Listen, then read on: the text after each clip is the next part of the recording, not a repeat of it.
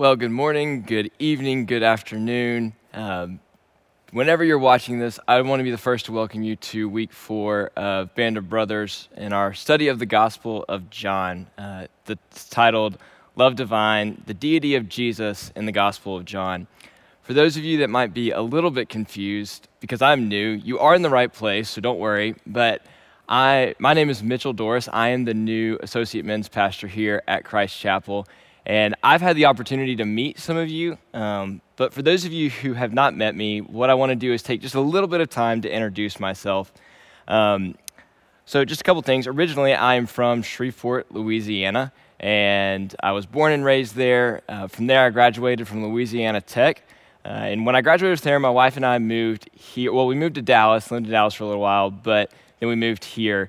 The, the fun thing about my wife, she's actually here right now. Some of you probably know that we are filming and recording this in an empty room, but my wife is actually in the audience. Um, can't see her, but she's somewhere in here. Um, and what's really fascinating is we both work here at Christ Chapel. We both have the opportunity to work in ministry together, serve at the same church. She is on staff at the West Campus. She's the high school girls director. Um, and like I said, we just love being able to do ministry together and serve, uh, serve on the same church staff. Now, as I was preparing for this, this talk this weekend uh, and just the, the weeks leading up to this, one of the things that I wanted to make sure that you guys knew whenever you uh, were watching this and meeting me for the first time on screen was I'm a huge LSU fan. Now, I know that I will get uh, text messages, phone calls, voicemails from my friends from college for saying that because I didn't go to LSU, but I'm from Louisiana, big LSU fan. When I was preparing for this, I was going to get up here and honestly kind of boast because LSU's coming off of a national championship and everything was going to be great.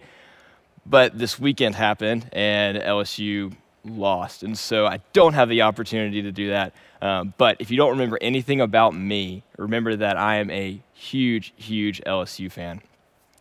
Um, what I want to do before we get started is kind of recap where we're coming from. So last week, uh, in week three, Ken talked about the Son of God revealed. He spent time in John chapters one and two and walked through just different passages where we see Jesus begin to reveal himself. He reveals himself as the Son of Man, the Son of God. And as we'll see later on as we go into the passages uh, today, and I'll get into this more in a little bit, but the Son of God, uh, whenever Jesus refers to himself that way, he is speaking into his deity, and then the Son of Man is speaking into his humanity. And so, through different stories, whether it was the wedding at Cana and just the miracles that happened there, or Jesus cleansing the temple, uh, we, we see Jesus revealing himself to his followers, to his disciples.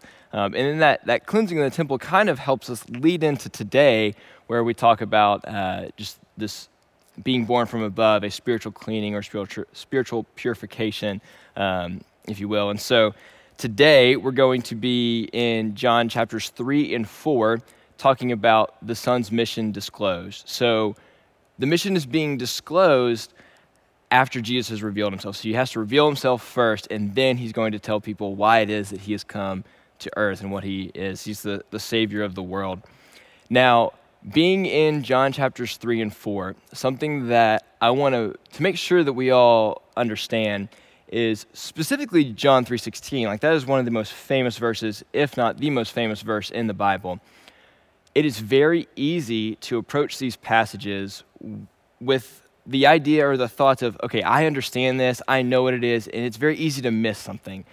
I mean, I will be completely honest with you guys. As I was preparing for this, I, I started to pray that the Lord would reveal to me and just show me what it is He's wanting to teach in these passages, but also that I would look at these passages with new eyes and fresh eyes because I grew up in the church, and so when I hear John 3, I think, oh, John 3.16, for God so loved the world that he gave his one only son, that whoever believes in him shall not perish but have eternal life. Like I've got the main, the, the crux of everything. And so what I'm going to ask you guys to do is kind of forget what we've learned in the past so that we can look at these with fresh eyes um, and not skip over some really important things because I was very far in my walk with the Lord whenever I realized that John 3:16 was Jesus talking to Nicodemus. Like Jesus is saying what he has done or what he's going to do to save the world uh, to a man who doesn't know that. Like, this is the, the Messiah saying this to a man, and it just adds so much weight to those verses. And so, as we approach, or as we go forward in John 3 and 4, um, let's keep that in mind uh, and keep that in the back of our head. So, I'm going to pray for us, and then we can get started. Lord, thank you for this day. God, I just thank you for bringing us together today, um, whether we're in our groups or watching online or watching by ourselves. God, I just pray that you would speak through me today. And it's not my words, but it's your words. Um, Father, I pray that as we, we look at John 3 and 4, that we would see why it is that you came uh, to earth and the mission that you came to, to fulfill and to do. And Father, I pray that as we, we go from today, we'll be able to um, just apply what it is that we're learning here, Lord. We're uh, applying, taking that gospel message to, to everybody around us. Um, pray that you watch over us, keep us safe. In your name I pray. Amen. Okay, so we're going to jump right in uh, into John 3, verse 1. It says, Now there was a man of the Pharisees named Nicodemus, a ruler of the Jews. This man came to Jesus by night and said to him, Rabbi, we know that you are a teacher come from God, for no one can do these signs that you do unless God is with him. So, what I want to do first is emphasize the word Pharisees. This kind of gives us a context of who Nicodemus is and the background that he's coming from. Uh, the Pharisees were a religious sect uh, within Judaism during the time of Christ. They were fairly conservative in their theology, but the thing that they were really known for was being outwardly righteous. You know, we see all throughout Scripture that they are praying loud prayers, praying where everyone can see them, wearing the nice fancy robes. Uh, but they were mostly made up of the working class. But the, the thing that the Pharisees had to deal with was they tended to rely more on oral tradition than they did scripture. Now, they knew scripture and had massive, if not all, of the Old Testament memorized, but they relied a lot on oral tradition. And we actually see this in Matthew chapter 15. This is the Pharisees trying to, or they're talking to Jesus, trying to get after him about something that uh, the disciples have done. And it says, Then the Pharisees and scribes came to Jesus from Jerusalem and said, Why do your disciples break the tradition of the elders? For they do not wash their hands when they eat. He answered them, And why do you break the commandment of God for the sake of your tradition? Now, in this verse, the, the Pharisees aren't complaining about being hygienic, what they're talking about is the tradition of being spiritually clean. As I said, we'll get into that in a little bit, but um, or being ceremonially clean and or ceremonially unclean. And so Jesus here is telling them, why are you breaking the commandment of God for the sake of your tradition? So we see the emphasis on tradition there in the Pharisees. The Pharisees are oftentimes seen uh, in opposition to the Sadducees. The Sadducees were another religious sect within Judaism during the time of Christ. Now, they were more wealthy, and they had higher status in a sense when it came to wealth. But the, the Pharisees and Sadducees were in opposition, but they actually came together when it, when it came to the crucifixion of Jesus. And that's when we see them together and trying to uh, really work together. But the Pharisees and the Sadducees were the two religious sects, and they made up a 70 member council, which was referred to as the Sanhedrin. Now, the Sanhedrin was charged with upholding the Jewish law of the day. It was really the court of law for Israel and the Jewish people. Now, it's important to know all of this because this is the background that Nicodemus was coming from. He was, um, the Pharisees were seen in opposition to Jesus. They tried to trick him up often, and we see that all throughout the Gospels where they're asking misleading questions or they're, they're doing whatever they can to try to put Jesus in a trap. And so, this is where Nicodemus is coming from. But then also, one of the things that I want to notice or focus on is it says that this man came to Jesus by night. Nicodemus came by night, and it also appears that nobody sent him. And so he, when he asked Jesus, he, he says, We know that you are a teacher come from God, for no one can do these signs unless God is with him. So he has, he's curious. He has an idea that, okay, there's, there's something up with this guy, this, this Jesus. He's doing all these signs and he's doing all these things, but you can only do those things if you come from God. And so he's curious, but he knows that the Pharisees don't believe that Jesus is the Messiah. And so he's coming by night. He's coming by the really the cover of night, so no one sees him coming, no one knows that he's coming, and he doesn't come with anybody else. And so this just speaks volumes, and everything that uh, Nicodemus believed is in really kind of contrast to what Jesus is going to be saying uh, in this passage. And so, as we pick up in verse 3, it says, This is Jesus answering Nicodemus. It says, Jesus answered him, Truly, truly, I say to you, unless one is born again, he cannot see the kingdom of God. Nicodemus said to him, How can a man be born when he is old? Can he enter a second time into his mother's womb? So, right off the bat, Jesus says, You have to be born again to see the kingdom of heaven. Something that I want to focus on is this word again. In the Greek, it's, it's the Greek word anothen, and it can be translated to from above. And so, another translation of this, and really a better understanding of what the point Jesus is trying to get across here, is unless one is born from above, he cannot see the kingdom of God. And so, what we're seeing here is really early on, Jesus is establishing that one must be born from above in order to see the kingdom of heaven. And so, as we see here, Nicodemus gets very confused because he's like, How can a man be born when he is old? Nicodemus thought Jesus was being literal. Now, we, we read this passage and we know that Jesus is not being literal, but again, you have to remember where Nicodemus is coming from. This idea of being born again, being born from above, spiritually cleansed or purified from above, is pretty foreign to Nicodemus, or it's in the Old Testament and we see references to it, but Nicodemus had a misunderstanding of what those verses were. Uh, and so he, he's very confused and again asks, How can someone be born again, enter his mother's womb again? This doesn't make a ton of sense. And this is because Nicodemus' thoughts on the coming kingdom were contrary to what Jesus was, was saying and what Jesus is going to say later on. Because um, being a Pharisee, Nicodemus believed that the Messiah would bring forth a physical kingdom. He would sit on the throne of David, he would rule, he would, uh, he would liberate the Jewish people from any kind of rule that was over them. But they thought that he was kind of kind of be this this military leader. Uh, the Pharisees did, and so one of the major things is Nicodemus, as a Pharisee, and really the Pharisees as a whole, believed that them being Jewish people could they could trace their line back to that of Abraham. Now that's important because because they could do that, they thought that they had an inherited right to the kingdom. And as we'll see here in a little bit, uh, Jesus is going to say that just simply isn't the case. There's not enough that you can do, but you have to be born from above. So, picking up in verse 5, Jesus, what he's going to try to do here is he's going to try to clarify his answer. Well, really, for us, it's a clarification on his answer and a better explanation of his answer. But to Nicodemus, again, who is very confused at this moment, it doesn't make a ton of sense. So he says in verse 5 Truly, truly, I say to you, unless one is born of water and the Spirit, he cannot enter the kingdom of God. That which is born of the flesh is flesh, and that which is born of the Spirit is spirit. Do not marvel that I said to you, You must be born again. The wind blows where it wishes, and you do not hear its sound, but you but you hear and you hear it sound, but you do not know where it comes from or where it goes. So it is with everyone who is born of the Spirit.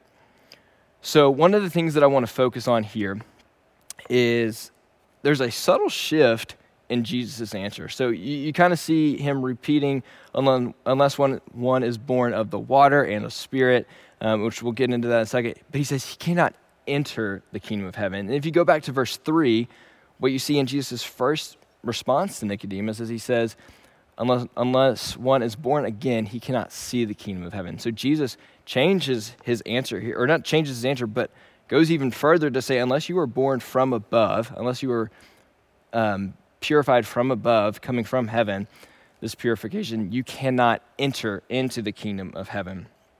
And so this is important because Jesus is saying it's vital for this being born from above is vital for anyone entering into or enjoying life in the kingdom that he is going to establish here on earth. Now, verse 5, specifically this phrase, water and the Spirit, born of the water and the Spirit, can be kind of difficult to understand. What it is, it seems to be that Jesus is saying that new birth is from above, and it will involve this, this spiritual cleansing of sort. And so, this is an idea that Nicodemus should have been familiar with. Like I said earlier, we see references to this in the Old Testament, um, specifically in Isaiah chapter 4. It says, And he who is left in Zion and remains in Jerusalem will be called holy.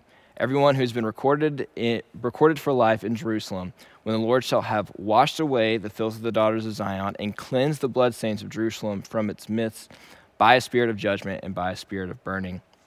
And so this verse here, what it's referencing to the the washing away or the purifying or being uh, born again, born born from above, and cleansed of the bloodstains. It, it's this idea that the spiritual purification or this cleansing from above is something that is going to have to happen in order to enter the kingdom of heaven. And so this was in Isaiah, and again, the the Pharisees would have had access to this. They would have seen this. And for us, where we can see this is we can see it throughout the Gospels, but one example is in Luke chapter 3, verse 16. It says, and this is, well, this is John the Baptist speaking. He says, I baptize you with water, but he who is mightier than I is coming, the strap of whose sandal I am not worthy to untie. He will baptize you with the Holy Spirit and fire. Something that I want to focus on here is the, the reference there to the Holy, baptizing with the Holy Spirit and fire is it's, it's creating this, this comparison and contrast. And we see that here in Luke, but we're going to see that a lot in John. John does a lot of comparing and contrasting. We're even going to see that today in comparing Nicodemus to the Samaritan woman in John 4. But being baptized with the Holy Spirit, that is the, the being born from above, being born again that Jesus is talking about. And then being baptized with fire is that reference to um, condemnation or, or judgment and eternal separation from the Father. And so this is just a, a, reference to this being born from above, this, this spiritual purification in the New Testament, but we also see one in the Old Testament. And so when Jesus says the being born of the water and the Spirit, it's meant to let Nicodemus know that the kingdom he longs to see will only be occupied by those who have received purification from above. And so as we, we move on, what we're going to see here is Nicodemus is still confused. And so picking up in verse 9, uh, it says, Nicodemus said to him, How can these things be? Jesus answered him, Are you the teacher of Israel, and yet you do not understand these things? Truly, truly, I say to you, we speak of what we know and bear witness to what we have seen, but you do not receive our testimony. If I have told you earthly things and you do not believe, how can I tell you heavenly things? Now, we see in verse 9 that Nicodemus is still very confused. He doesn't understand what Jesus is actually talking about because this is new to him this idea of being born from above in order to enter the kingdom of heaven. As we said earlier, Nicodemus really thought that he could do all these things prayer, uh, you know, make sure he's at the temple all the time, all these different things, and he would um, have really the inherited right into the kingdom. But that is not what Jesus is saying here. And so he's confused, and, and Jesus says, uh, really kind of gets funny. He says, Are you the teacher of Israel, and yet you do not understand what it is that I'm saying? I, am standing here before you and telling you what has to happen. You have to be born from above. You're the teacher of Israel. You're the one that should be teaching these things. Why do you not understand? But again, but this just goes back to what Nicodemus's thoughts were on the coming kingdom of Christ, the, the, the kingdom that the Messiah was going to establish. Um, again, he believed that the kingdom was coming for those who could trace their line back to Abraham. He believed that um, if he, he, prayed, did was in the temple all the time, all these things, that's how he thought gaining entrance to the kingdom was going to happen. Um, in this in this ver, this section of John, what we see is Jesus saying that there's never going to be enough that you can do. There's never going to be enough works that you can do in order to enter the kingdom of heaven. Um, and we, we see references uh, to this throughout Scripture, but Jesus is telling him, Look, Nicodemus, you can do all of these things. You can um, pray often. You can trace your line back to Abraham, but that's not what you have to do to, to enter the kingdom of heaven. What has to happen is you have to be born from above, you have to be born again. And to make that point, you can look in James chapter 2. Uh, it says, You believe that God is one and you do well. Even the demons believe and shudder. In this verse, what it, what it helps us understand is uh, it emphasizes what Jesus is saying to Nicodemus, right? He's, he's saying that you can do all these things, but in order to enter the kingdom of heaven, that the Messiah is going to establish one day here on earth, you have to be born from above. And so, one of the things I actually want to focus on here, real quick, before moving on, is in John 3, uh, verses 9 through 12.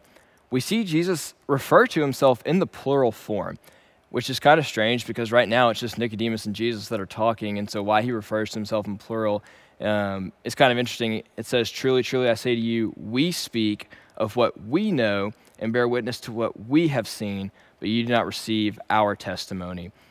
What is happening here is, is Jesus is referencing the Godhead, he's referencing the Trinity um, with talk of the Holy Spirit. And then a few weeks ago, we talked about the hypostatic union and we talked about how God or Jesus is God and how important and crucial that is to our Christian faith.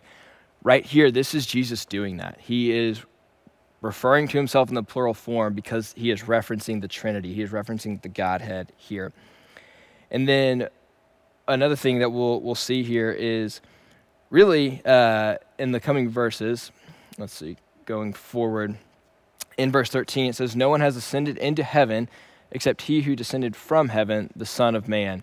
And as Moses lifted up the serpent in the wilderness, so must the Son of Man be lifted up, that whoever believes in him may have eternal life. Now, this is Jesus continuing his answer uh, to, or really his second response to Nicodemus. Um, but what he's saying is he, he really drops kind of a truth bomb. He says he's the Son of Man he tells Nicodemus that I am, Jesus saying, I am the Son of Man. And this is, like this is him saying that he is the Messiah, and this kind of fulfills what we see in Daniel chapter 7. Daniel chapter 7, verse 13 through 14, and this is Daniel speaking. He says, I saw in the night visions, and behold, with the clouds of heaven there came one like a son of man. And he came to the Ancient of Days, and he was presented before him. And to him was given dominion and glory and a kingdom, that all peoples, nations, and languages should serve him. His dominion is an everlasting dominion which shall not pass away, and his kingdom, kingdom is one that shall not be destroyed. And so, this is Nicodemus would have understood this. Nicodemus would have read these passages, he would have known what they were, he would have understood these references but he was missing that Jesus was saying, This Son of Man that you read here in Daniel, that is me.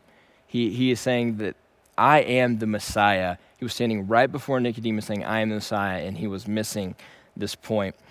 Um, but then something else that I want us to focus on in these passages, eh, or in really verses 13 through 15, it says, And Moses lifted up the serpent in the wilderness, so, or as Moses lifted up the serpent in the wilderness, so must the Son of Man be lifted up, that whoever believes in him may have eternal life.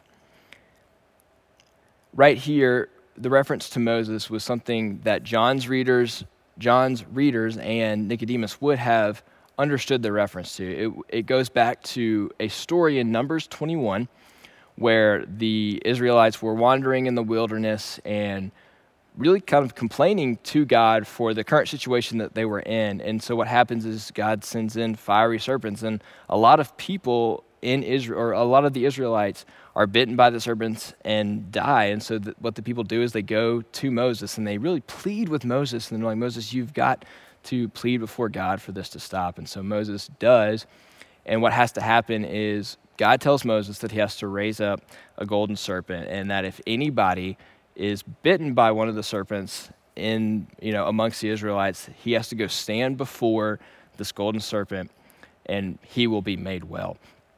And what this is is it's kind of really pointing us forward when when Jesus says this, he's pointing forward to what he's going to be doing, uh, when he's going to be t- taking our sins and making, uh, making us well, helping us to be born from above um, in order to uh, enter the kingdom of heaven. And so here, when Jesus says, just as Moses lifted up the serpent in the wilderness, so must the Son of Man be lifted up, he's referring to his death. He's predicting his death. He's, he's talking about um, his coming crucifixion, that whoever believes in that may have eternal life. A theological term that is used a lot of times here to describe um, Jesus, or here, the Son of Man being lifted up, his crucifixion, is something, uh, it's known as substitutionary atonement. And it's this idea that Jesus is going to take our sins and put them, or he takes our sins, put them on himself, so that when he is crucified, he is sacrificed. If we believe, we can have eternal life. And we see that in the coming verses. But a reference to this, uh, really, this, this substitutionary atonement, him um, being our substitute, atoning for our sins, is seen in Isaiah chapter 53, um, verse 5. He says, it says, He was pierced for our transgressions, and he was crushed for our iniquities. Upon him was the chastisement that brought us peace, and with his wounds we are healed. All we like sheep have gone astray. We have turned, everyone, to his own way, and the Lord has laid on him the iniquity of us all. This is what Jesus was going to do. This is what Jesus came to earth to do, which we see emphasized in the coming verses um, in John 3. So, John 3 16, picking up there, Jesus is continuing talking. He says, For God so loved the world that he gave his only Son, that whoever believes in him should not perish, but have eternal life. For God did not send his Son into the world to condemn the world, but in order that the world might be saved through him. Whoever believes in him is not condemned, but whoever does not believe is condemned already because he has not believed in the name of the only Son of God. So again, these verses here, John 3:16 is wildly known. It is known um, like I said, I grew up in church, and this was the first verse that I ever memorized. And so we hear this verse now, and it just takes on so much more weight because we understand that what Jesus is talking about here is what he's going to do, but he's telling somebody that doesn't know that. He's telling them, God so loved the world that he sent me, that whoever believes in me should not perish but have eternal life. And he, the Son of Man, the Messiah, is telling that to Nicodemus, yet Nicodemus, we'll see later on, just is still confused. But in verse 17, he said, God did not send his Son into the world to condemn the world, but in order that the world might be saved through him. Guys, this is the mission that Jesus, the, the Son, um, came to do. What we see here, like we, we've titled this uh, this week, The Son's Mission Disclosed. Jesus discloses his mission to us right here. He said that he has come to not condemn the world, but that the world might be saved through him. He has come to save the world through his substitutionary atonement, his atoning of our sins. Um, that's how he's come to save the world. And in verse 18, it says, Whoever believes in him is not condemned, but whoever does not believe is condemned already because he has not believed in the name of the only Son of God. This is Jesus telling Nicodemus, I'm bringing this good news to you. He, he again, like I said, it is it takes on so much more weight because the Son of Man, the Messiah, is saying this to Nicodemus, someone who doesn't understand what we see going into verse, verses 19 through 21 is we're going to see John really create this comparing and contrasting of light and darkness. And we've, we've kind of seen this already in the Gospel of John, right? Back in John 1, Jesus is described as the light of the world. We see, uh, we see this, this illustration already, and we're going to see John continue to build on this. And so, picking up in verse 19, it says, And this is the judgment the light has come into the world and people loved the darkness rather than the light because their works were evil. For everyone who does wicked things hates the light and does not come to the light, lest his work should be exposed. But whoever does what is true comes to the light so that it may be clearly seen that his works have been carried out in God. And so, verses 19 through 20, what we're seeing is this comparing and contrasting of uh, the light and the darkness. So Jesus here is the light, and we, we've already established that. We established that early in John, but here at the end of John 3, or in the middle of John 3, Jesus is the light. And the darkness represents our sin, uh, evil, uh, really just the bad things in our lives. And that's what darkness is. And what we see here is Jesus saying, The light has come to the world, but the world has chosen darkness one of the things that's important to understand here is Jesus, when saying this to Nicodemus, is in a way calling out his sin. Because the Pharisees, as we have said earlier, the Pharisees did all these outwardly righteous acts, but inwardly we're greedy and we're just a bunch of other things that weren't considered righteous.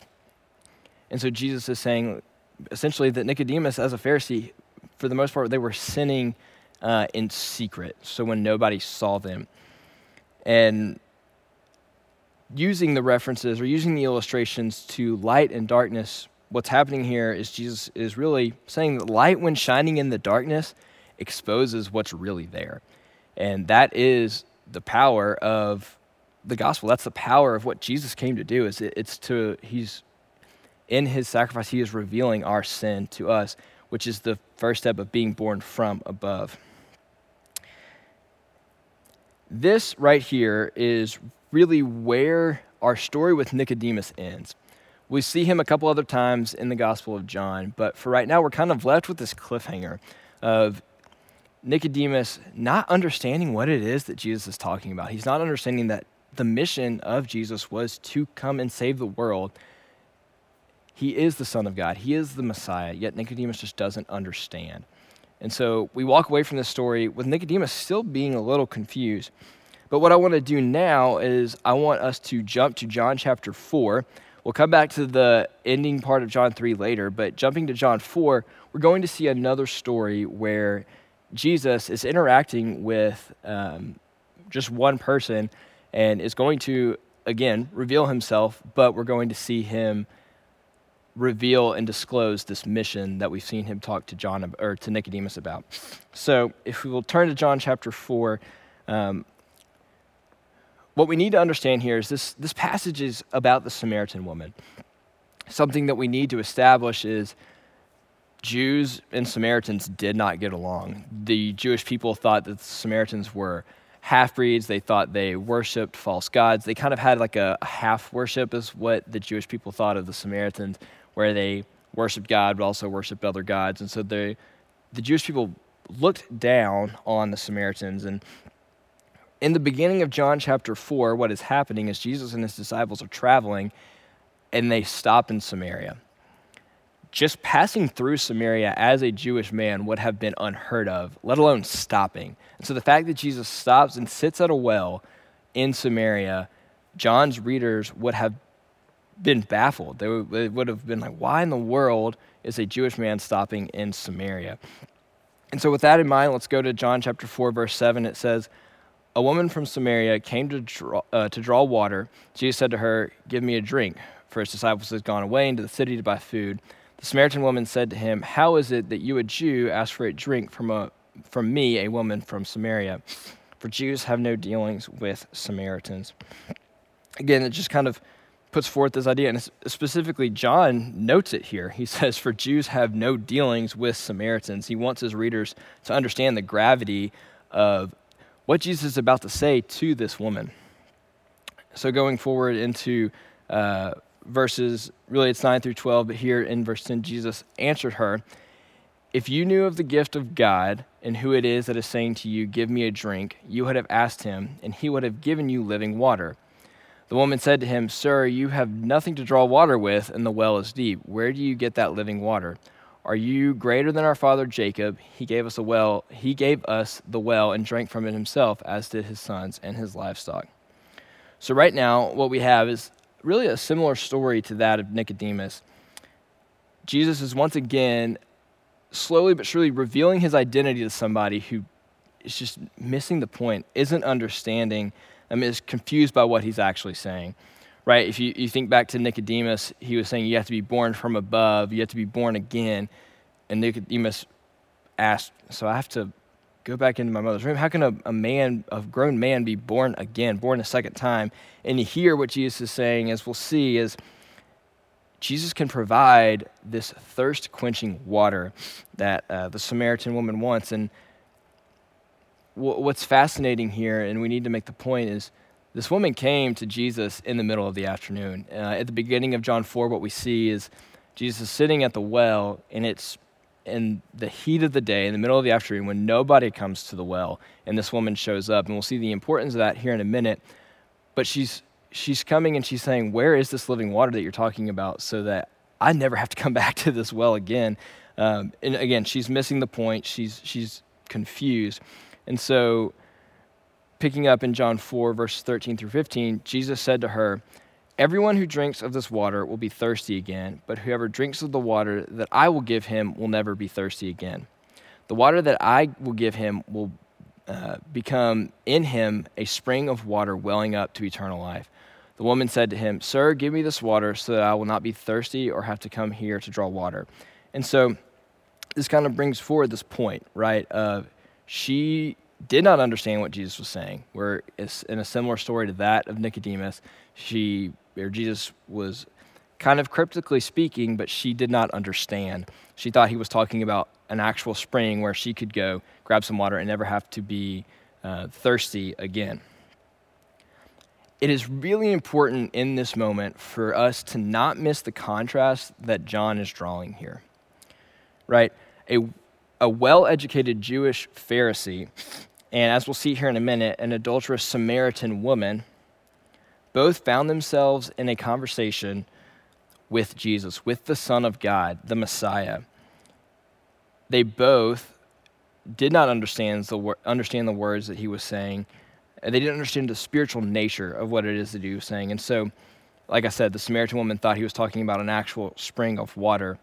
And so, moving into verses, uh, or sorry, or looking at verses 13 and 15, we see through 15, we see uh, the similarities here. But one of the things that I want to focus on is this: they both, a Samaritan woman to the Jewish people would have seen, been seen as lowly, and then, then Nicodemus, a Pharisee, a religious elite person. Jesus is talking to both of them and bringing this message of hope. He is that he is the Savior of the world to both of them. And so again, uh, this woman still thought that Jesus was talking about actual water. Um, but what I want to make sure that we're actually, or that we're, we're noticing here, is remembering that Jesus said that of the flesh is flesh and that of the spirit is spirit. And again, he's trying to convey that being born into the family of Israel was not enough to enter the kingdom of heaven for Nicodemus. And then here, um, this woman needed a different kind of water to quench her spiritual thirst. And so, in these cryptic saying, this is what Jesus is trying to get for. This is what Jesus is trying to get these people to understand: is that He is the Savior of the world. He has come, uh, and He can quench your thirst. You have to be born again, uh, born from above. And so, just like Nicodemus, she was really kind of missing the point. Um, here it's really easy to overlook that Nicodemus and this, this Samaritan woman both worshiped God, right? They both, um, Nicodemus worshiped in the temple in Jerusalem. Uh, the mountain that they're on in John 4, the Samaritan woman says this is where the Samaritans worship. Um, but they both, they both worship God, they both worship Yahweh, but they failed to account the need, their personal need for a Savior. Uh, they were clueless to his mission. And as we see Jesus slowly but surely revealing this to this, this woman, um, we see that she is misunderstanding the point. Despite both Nicodemus and uh, the Samaritan woman, their obvious differences, they're going to be denied entrance into the kingdom of heaven for the same reason, and that was their sin. Um, and we'll get into uh, w- what the sin for the Samaritan woman is here um, in verses 19 through 20. Jesus said to her, Go call your husband and come here. The woman answered him, I have no husband. Jesus said to her, You are right in saying, I have no husband, for you have had five husbands, and the one you now have is not your husband, and what you, what you have said is true. And so, Jesus, going from speaking of this spiritual water, or this thirst quenching water, changes the subject to her sin, just like we saw him do really with Nicodemus and talking about the light and the darkness.